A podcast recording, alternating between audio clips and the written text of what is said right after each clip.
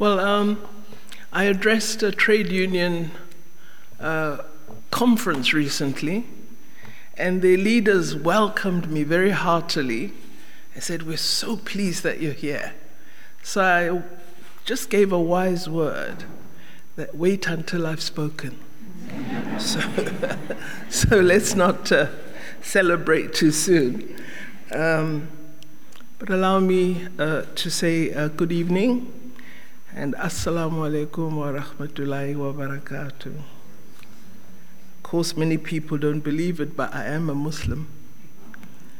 Um, so, allow me to thank our program director, Dr. Tarik Yousef, senior fellow and director of the Middle East Council on Global Affairs, Excellencies, ambassadors accredited to the state of Qatar, uh, fellow academics, I still consider myself an academic, although as a politician I do lots of non academic things. Uh, ladies and gentlemen, I wish to begin by thanking the Middle East Council on Global Affairs for convening this dialogue at what I believe is a critical time for global relations, given uncertainty today about the role of international law. All of us are concerned at the tragedy that is underway in Palestine. The scale of death and destruction is unprecedented in this century. Observing the harm that is the daily experience of Palestinian people raises startling images for us of the apartheid experience of South Africa's oppressed. And it is for that reason that uh, we thought we'd talk today about these elements of similarity South Africa and Palestine, lessons from the past for the present crisis. Just as we see in Palestine, the spatial design of apartheid was constructed as an urban prison, easy to access and difficult to exit. Workers had no security and survived at the whim of the oppressor. Laws were arbitrary and designed to enforce oppression rather than guarantee justice. And of course, property ownership was not protected in law, and property could be seized without compensation. These are elements of apartheid South Africa and we find them in Israel today. We find them in Palestine today. Hence, Human Rights Watch and other NGOs calling out Israel as reflecting an apartheid state. The apartheid regime was vicious, discriminatory, and dispossessed people of their homes, their livelihoods, as well as their hopes and dreams. The system was correctly characterized as a crime against humanity. But we were fortunate as South Africans in that our leaders managed to secure a level of international solidarity that caused the world to speak on our behalf as we fought for freedom. Very few speak for Palestine today. The atrocities that we see on our screens have caused ordinary people in nations across the globe to come out in their hundreds of thousands to protest against the genocide and ethnic cleansing we are witnessing in Gaza and the West Bank. My city, Cape Town, had one of the largest mass protests we've had since the end of apartheid. And we see similar scenes in London and other capitals around the world. People are finally showing up to make their voices heard. Jewish people for peace have also around the world joined the protests to make it clear that these atrocities cannot be committed in their name.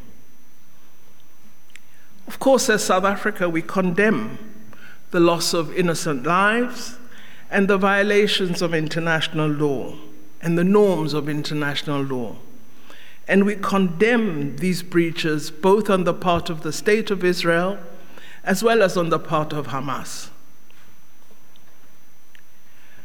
Our country's foreign policy and liberation ethos is rooted in principles that were outlined in what is called our Freedom Charter, which was essentially our attempt at writing a constitution while we were suffering under the oppression of apartheid.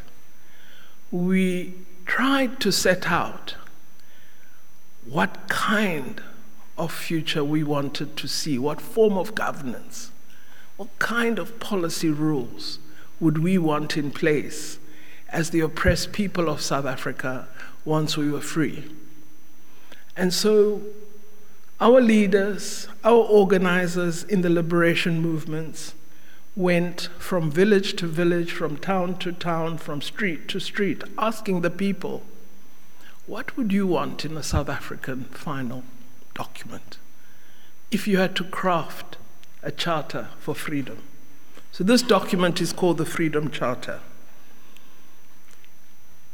Written in 1955 and adopted at an amazing Congress of the People, it was called, in 1956. Following that Congress, our leaders were all arrested, 159 of them, and other organizers. And there ensued a, freedom, a treason trial in South Africa of all these leaders. My father and grandfather were the only father and son that were part of this group of treason trialists. This is what the Freedom Charter said about global relationships. I quote There shall be peace and friendship. 1955, writing under apartheid. And South Africa will be a fully independent state which respects the rights and sovereignty of all nations. And South Africa shall strive to maintain world peace and the settlement of all international disputes by negotiation, not war. 1955. Ordinary South Africans gave life to these words. This perspective of the Freedom Charter remains etched in the memory of our people and has been embedded in the Constitution, which contains the laws that govern South Africa today. We shaped our Constitution for peace and reconciliation.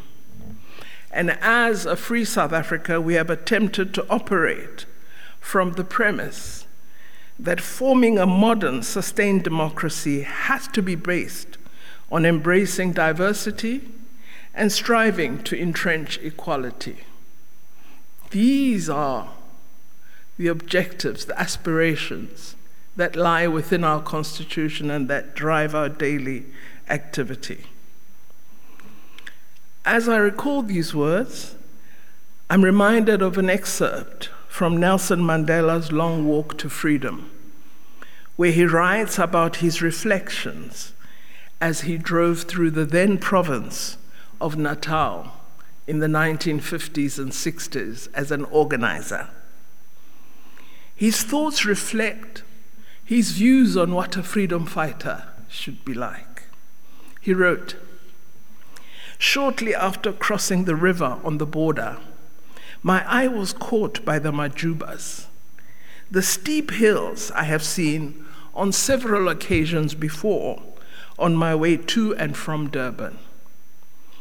This time, I remembered that this was the historic battlefield on which the intrepid Afrikaner once stoutly defended his independence and shook British imperialism. Was it the same Afrikaner who fought so tenaciously for his own freedom who had now become such a tyrant and who was persecuting us. I wonder if similar logic should be applied to the struggle for freedom that we see in Palestine. The people of Israel were persecuted and brutally and cruelly subjected to Nazi hatred. Can we perhaps ask why, after such a painful history, you would subject any people, let alone Palestinians, to such brutal violence? As a country, we remain committed to the right of both Israel and Palestine to exist. With Israel peaceful and secure, side by side with a Palestinian state that is peaceful and secure. We are also aware that many Palestinians and Israelis are of the view that a just and lasting solution may include approaches that facilitate Palestinians and Israelis living together peacefully under security arrangements where all their human rights are guaranteed and protected. There are those views on both sides. What has been unsettling is that we have helplessly seen years of inaction by the international community as ongoing settler expansion into Palestinian territories and ongoing violations of multiple United Nations resolutions on the issue of settlement expansion continue. I've always said one of the things that I dislike is double standards. And I consistently pointed out to the double standard we observed in the reaction to Russia as contrasted with over 70 years of Israeli occupation of Palestine. And it's a double standard that all of us must reject. We've made the point that if we want to uphold international law, we must agree that it applies equally to everyone. Whether you're African, whether you're Palestinian, whether you're Asian, whoever you are, it must apply equally. It can't be that international law is the preserve of some and not the preserve of others. We also do not agree that we should say we must all follow a rules based order. But the rules are very different for some and very advantageous for others. We do not accept those distinctions, and it is what causes the world to have the equality that we see today. Take, for example, the fact that the number of illegal settlers on Palestinian land has now reached over 700,000 people. And there are plans to increase that number over the coming years. So essentially, the plan is to destroy Palestinians and really remove them, erase them from history. And the world and the most powerful have been silently watching this decade after decade after decade. As South Africans, we know this displacement very well.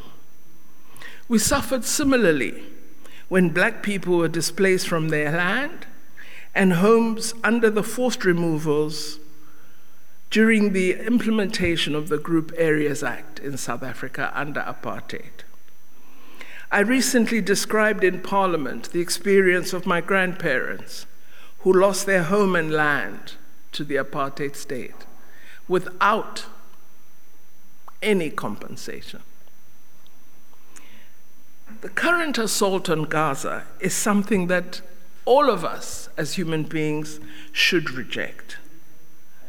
Of course, the Hamas attack on civilian targets is something we also cannot accept. But collective punishment and the relentless assault on civilian targets is a blight on humanity and is a true human tragedy.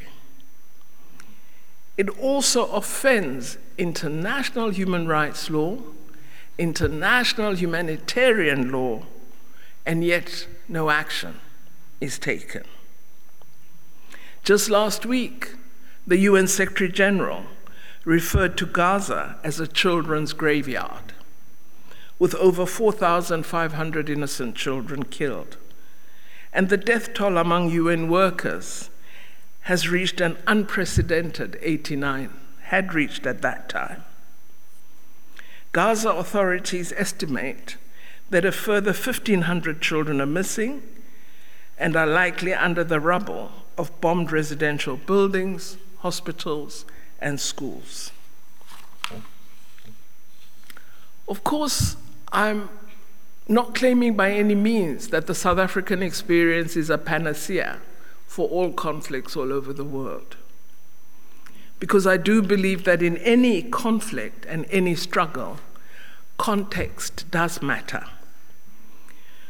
For us in South Africa, the early 1990s, as well as the settlement we achieved in 1994, resulted from intense efforts that were directed at creating the conditions for talks. What were these conditions? Some say they include South Africa's 1976 student uprisings and the disproportionate use of force by the apartheid regime, which then became a catalyst for a set of processes that began to force a negotiated settlement. The internal developments we had in South Africa at that time coincided with a changing global geopolitical landscape. All of this collectively together combined to compel the apartheid government that it had to enter into negotiations with the ANC. And of course, we also remember that after many, many years of persuasion, the American Congress moved sanctions legislation, which was actually tabled by then Senator Biden. And once those sanctions were afoot, the apartheid state realized that engagement had to happen. Many Western countries with business interests in South Africa had previously attempted to encourage the liberation movements to accept peaceful, piecemeal reforms. These were reforms often favored by the apartheid government, and fortunately, our leaders refused to accept these little carrots. This is going to happen to the Palestinian people as well. If a process of negotiation gets underway, even their friends will tell them, man, you know, it's something, you must accept it. Just take it, you'll have peace. But actually, it will be nothing. That's what we realized, and that's why we refused those peaceful, piecemeal reforms that were directed at us. Everyone knows that essentially there were a battery of secret meetings between the African National Congress and the then apartheid National Party, and that these meetings were held outside of South Africa in an environment in which they could be frank and open with each other and get to know each other. In September 1985, wealthy business leaders from South Africa then, such as the chairperson of the very wealthy and successful Anglo American company, traveled to meet ANC representatives in Lusaka. They went to meet people they'd previously considered monsters and had open engagement with them about the possibility of negotiations. There were also several interactions.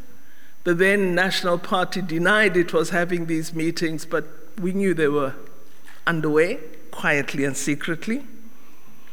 And in the late 80s, the apartheid government began to have talks with Nelson Mandela while he was still in prison. So a process of change takes many uh, different forms, and we have to be ready for that.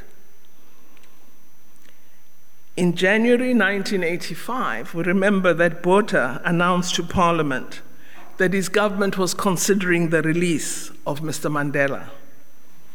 He said that this would only happen if Mr. Mandela renounced the armed struggle and agreed to return to his village in the Eastern Cape corner of Qunu, small little village he was born in. Fortunately for us, Mr. Mandela rejected the offer for this conditional release. He wrote a letter which his daughter Zinzi Mandela read in Soweto in February 1985. He said in that letter, What freedom am I being offered while the organization of the people remains banned? What freedom am I being offered when I may be arrested on a past offense?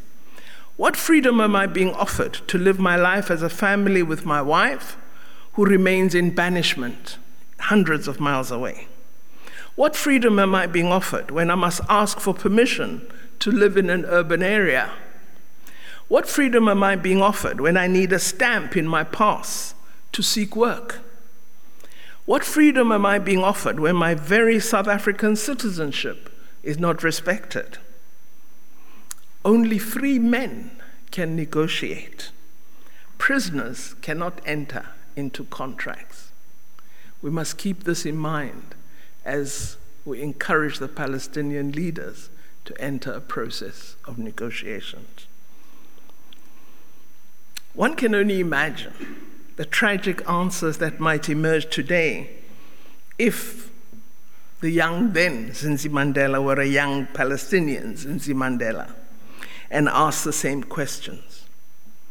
I recall a young Palestinian icon, Ahed Tamimi, who's been the voice of oppressed Palestinians and a youth activist who has already been detained by the Israeli state for a lengthy period of incarceration, and who was again arrested just last week in her village of Nabi Saleh.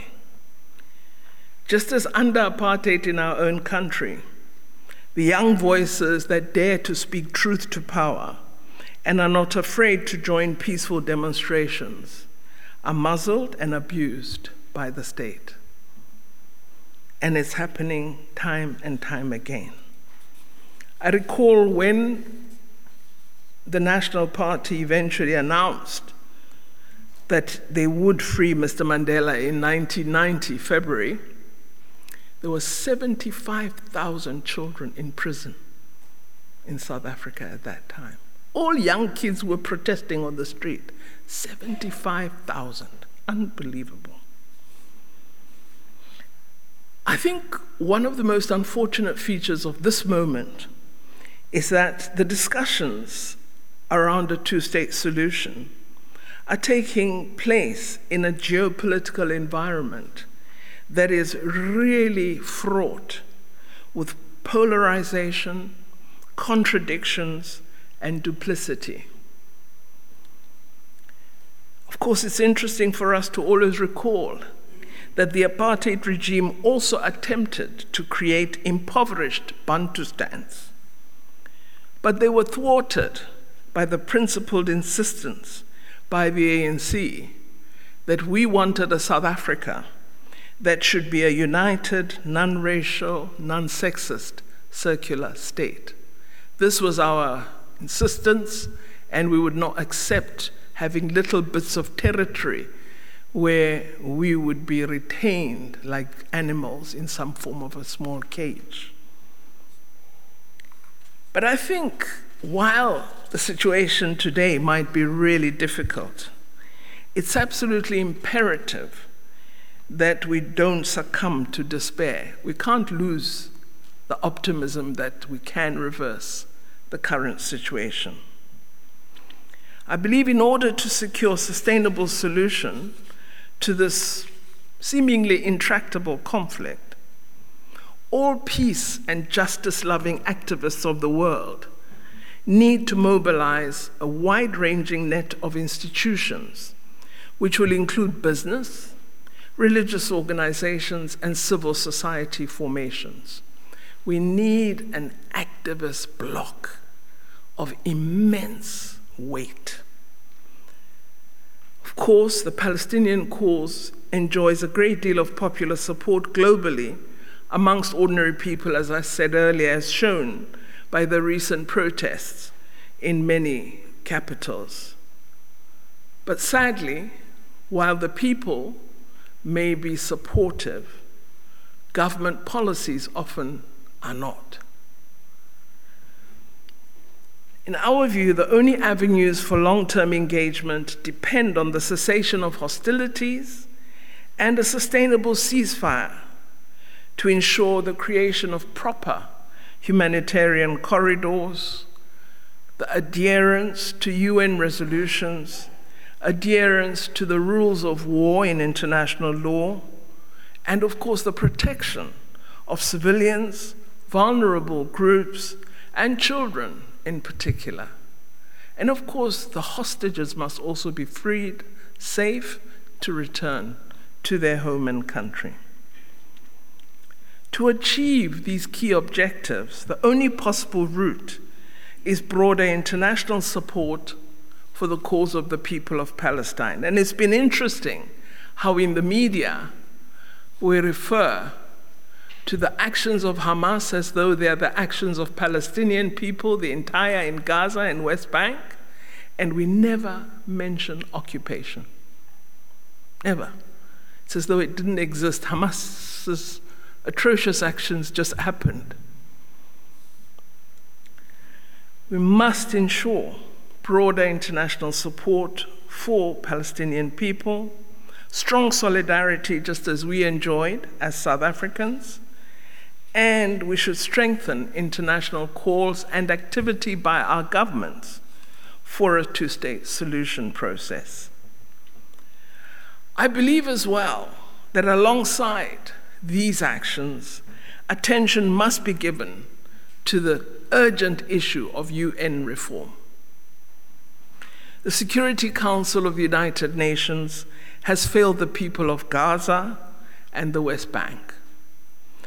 We need a much more effective United Nations that can prevent war, protect civilians, and ensure security for vulnerable people in conflict situations.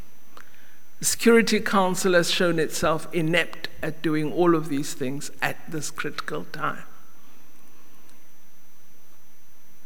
The protests that we're having should have a clear objective and that should be to urge governments to act to save lives, to act to call for and act on achieving the objective of an immediate cessation of hostilities, on the freeing of all hostages, and on the establishment of a UN led process of intensive negotiations for a two state solution and a durable peace.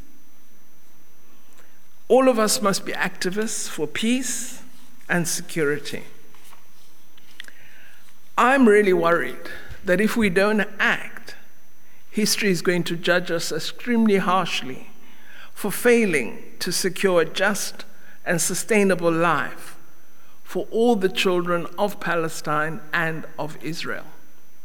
I know that when you speak for Palestine, people think you are anti Israel. This is absolutely wrong and it's just an attempt to misdirect our attention away from those who do not enjoy freedom into a form of uh, description as being prejudiced rather than honestly addressing the issue of injustice and freedom.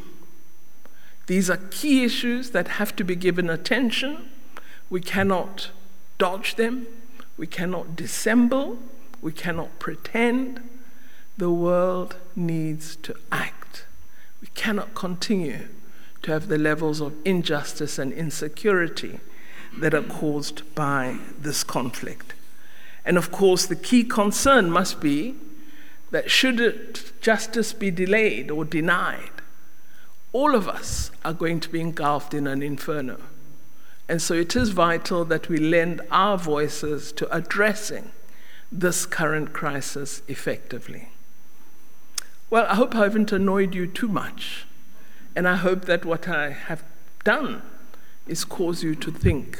Think for freedom. Think for justice. Thank you very much.